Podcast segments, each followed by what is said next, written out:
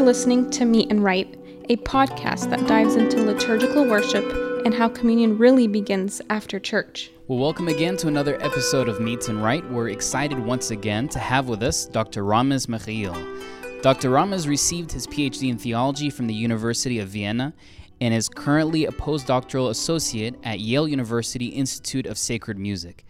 He studies Eastern liturgical traditions, focusing on the Coptic Alexandrian traditions. At Yale, he is preparing his doctoral dissertation for publication, entitled The Presentation of the Lamb A Historical and Theological Analysis of the Prothesis and Preparatory Rites of the Coptic Liturgy.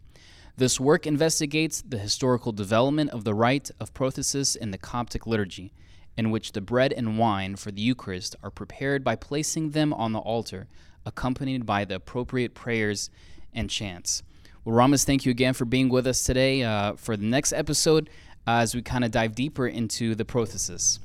Thank you for having me once again, Michael. It's it's a great to be here, and I'm glad to be here with you guys. So, we kind of talked about you know different parts of the prothesis, um, which again, can you remind all our listeners what is that? What is a prothesis? Because we kind of it's not a word that we usually hear. Certainly, and I agree. We don't really use that word often, as often as we should, anyway. Yeah. Um, it is the part of the liturgy uh, that we typically call the offertory in, in our vernacular uh, uh, liturgical language. It's the part that starts when the priest uh, begins to select the offering from the basket of, of the orban, and it lasts until the covering of the altar by the prosphyrine, and then the priest pronouncing the uh, the absolution of the servants. Okay. So we kind of talked to last episode how you know, one part of, of, of the prothesis is where we're actively participating in how the, the bread and the wine become transformed um, by actively engaging in through the hymns. And one of the hymns that we kind of meditated on last time is, is Psalm 118, where we chant saying, This is the day the Lord has made. Let us rejoice and be glad in it. And we kind of see two, you know, moods or two tones in that in that psalm. And what does that mean? And so we kind of talked about that last time. What we want to talk about today, Ramez, is is how you know this segment of the liturgy of us celebrating the prothesis is preparing us for something that comes afterward, or it prepares us for the next segment of the liturgy. What is it preparing, and, and what does that mean to us? So, h- how does this prothesis, this segment of liturgy, what is it preparing us for, or, or what does it lead into for the next part of the liturgy? So, one of the beautiful things about our Orthodox liturgy, and I've seen this Michael, in, in, in many traditions, not just our Coptic tradition, is that there's this hidden uh, movement that is happening from the very beginning to the very end. In other words, the liturgy is a kind of ascent that takes us takes us step by step from uh, entering the church from the world into the realm of, of, of the heavenly and um, kind of purifying us, getting us ready um, for example, liturgy of the word, purifying our minds, uh, uh, um, uh, enlightening us with the knowledge of the word of God, and then leading us further into uh, professing his faith, the creed, uh, the kiss of peace, our reconciliation together, and leading all the way up until we finally partake of the body and blood of the Lord. So there's, always this kind of progression that takes place in the divine liturgy when we uh, gather for it. And one of the ways that the prothesis does this um, is to remind the priest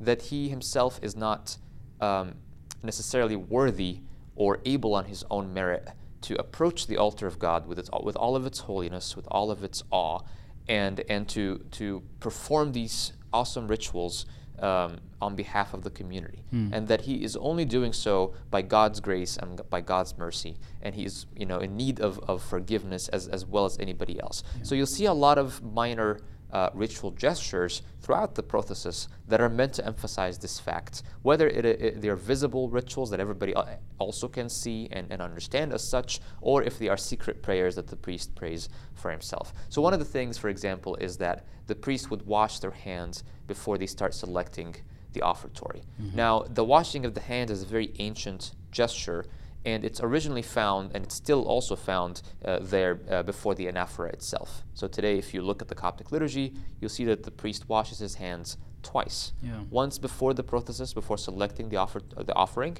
and once again before the anaphora during the Creed. That po- time that he does it before the anaphora is the older one, and it's mentioned even as far back as the fourth century in the homilies of Saint Cyril of uh, Jerusalem. And St. Cyril of Jerusalem makes it very clear what this is all about. Uh, and he says, We don't wash our hands because we are filthy physically, but because we have to be purified spiritually before approaching God. It's a reminder of the cleanliness that we have to have on the inside. And so the Coptic liturgy prepares us this way as well. When we see the priest washing his hands, we are reminded that even the priest who may seem, you know, holy and kind of uh, living a holy life, and uh, you know, especially our clergy with, with their with their vestments and their their cassocks and their black clothes and all that, it, you may get the impression sometimes that oh, he lives on a different plane. Yeah. But but it's a reminder for us that even Abuna uh, is in need of that cleansing, just as we are as well. And and when he cleanses his hands, we are all supposed to be cleansing our minds and our hearts as well. And so that's one one time he does it. The other time is more verbal, although it's not heard very much. During the so-called preparation of the altar, uh, the preparation of the altar is when the priest stands and, and kind of places everything in its proper place, and, and it usually takes place during matins or sometimes before or after matins even. Um, during that time, he's praying uh, the secret prayers that are called the prayers of the preparation of the altar. And there are two prayers, but the great thing about them is that they both emphasize the same thing. And so the first prayer, for example, kind of emphasizes the priest's unworthiness. And it says, O Lord, who knows the hearts of everyone, the Holy One, and who rests in his saints, who alone is without sin, and with whom there is power to forgive sins, you, O Master, know my unworthiness, my unpreparedness, and my insufficiency unto this your holy service. And I do not have the face to draw near to open my mouth before your holy glory.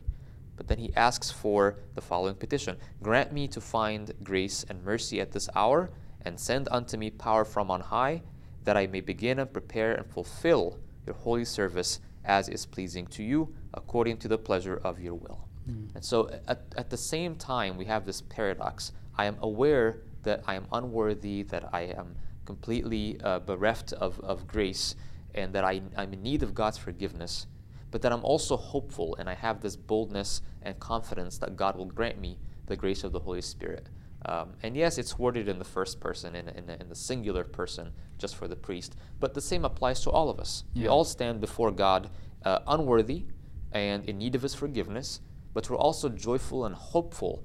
And, and we know, kind of trusting in our Father in heaven, that He grants us the mercy to stand before Him. He grants us the mercy and the grace to, to be worthy of His uh, divine body and honorable blood. And, and those who you know find this prayer in the, in the liturgy book would find that the the second prayer as well does the same thing, where it asks for the same things but in, in different words.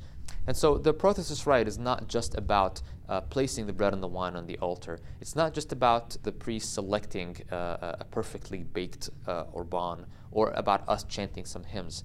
It's, uh, it's also about preparing us spiritually, mentally, um, into entering into this mystery of mysteries. To, and- it prepares us for that by making us aware of our own uh, unworthiness and, and need of grace.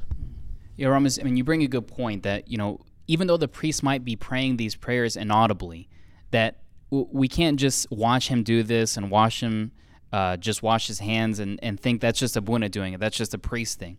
But it should be a reflection, a reminder for us that we need to wash ourselves and realize that, like you mentioned, we do have the boldness to come to Christ, but at the same time, we're unworthy for, for all the love, is unlimited love and grace that he gives us. But at the same time, we can come to him uh, come to his table um, with boldness. Something else that we see Ramez in the in the prothesis um, part of the liturgy is that after the priest is choosing the orban that will be chosen to be uh, the body, he takes it, he brings it back to the altar, and we kind of see him, you know, in some way, kind of, you know, kneel toward it, and we see him do certain types of inaudible prayers. Um, and sometimes, you know, we hear deacons uh, kind of completing these prayers or, or singing a certain hymn, Alleluia, or what is the priest actually doing at that time when he's kind of kneeling, but kind of holding uh, that holy bread as well? So it's, it's interesting that you mentioned that because it's one of the most profound parts of, of the prothesis or the profound elements of what's happening in the prothesis rite. Remember that in the early church, um, that bread offering was not simply bread that was baked on the church premises by, by just one person. These were this this was one of the many offerings that were brought to the church by the people, mm. and so it had this kind of direct physical connection to the very people that were standing in the congregation at the time, which is why, incidentally, we pray many times for those who are offered the gifts, um, and many times in the liturgy. So. Um, the beautiful thing is that nowadays, w- when the priest is standing at the altar after selecting this perfect, perfectly baked uh, um, he is commemorating, he is uh, remembering all those who he wishes to pray for. Mm. Uh, whether they are people that, that are in his life that, that maybe have passed away, maybe are uh, in sickness of some sort, maybe they're going through various problems. Uh, it could be people that ha- the congregation has asked the priest to pray for.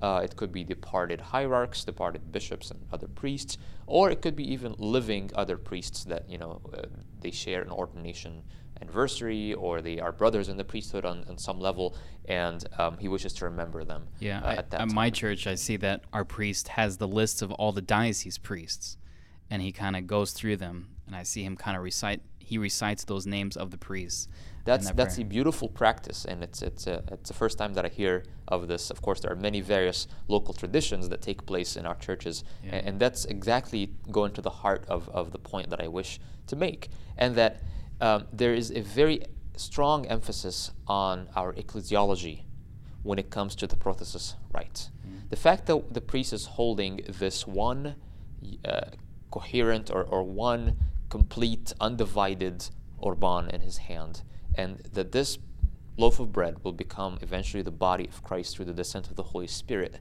And at that moment, he is uniting the entire community uh, through his voice and through his one prayer that he's offering to God to remember them. Mm-hmm. Um, he remembers both living and dead. So he's connecting the church here on earth with the church in heaven as one church, not just not two churches. Uh, and the fact that he would commemorate, like you said, um, all the, the priests in the diocese, which emphasizes the fact to everybody that are aware of this that we are all one church.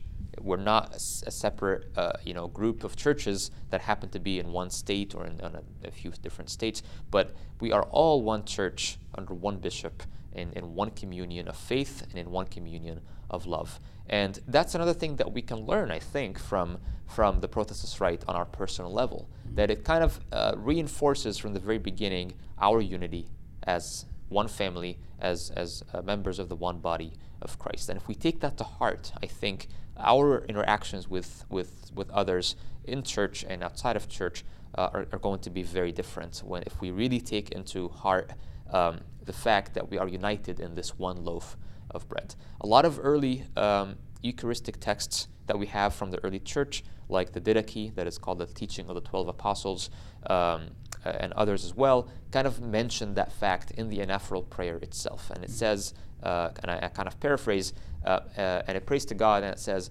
as uh, the grains of wheat are scattered and then are brought together into one, uh, may your church be gathered into your kingdom now and ever unto ages of all ages. we don't have the same you know, prayer in our liturgy today, but it kind of captures the same point that just as the one loaf of bread is made out of millions of uh, you know, little grains of wheat that are crushed together and made into one loaf, we also as a community are united as one uh, one uh, community as the body of Christ. And I love that because it also reminds us that that time and space cannot separate us. I mean, if our heavenly Father is above time and space, so is you know our celebration of the Eucharist. Like there's nothing like we're outside of of, of time. So for us to be praying all together as one body um, regardless of where we are. You know, it's it's another reminder that the church gives us that there's nothing that can separate us. That we're all mystically in that moment celebrating the Eucharist. There's a lot of riches in our tradition, Michael, in, in both the rites, what Abuna does with his hands, and also uh, what he recites through the prayers of the church. If we just take the time and, and delve into uh, this richness with humility and with a, an attitude of winning, wanting to learn and wishing to to grow in Christ because of them. Yeah, well, Ramez, you brought a lot of great uh, depth and, and profound meditation on on on the rites and rituals of, of the liturgy that we kind of celebrate, but we never really think about. Uh, and you brought great light to the prothesis. Uh, me myself, first of all, have never really thought about this stuff. So we really thank you, Ramez, for for your time um, on meditating and kind of giving us uh, some background of some of these rites. So thank you again, Ramez. Thank you, Michael, and, and thank you for the opportunity to share with you the, the few things that, that God has, has shared with me about the tradition of our church. You have been listening to Meet and Write. For more episodes and resources, make sure to check out CopticHymnsInEnglish.com.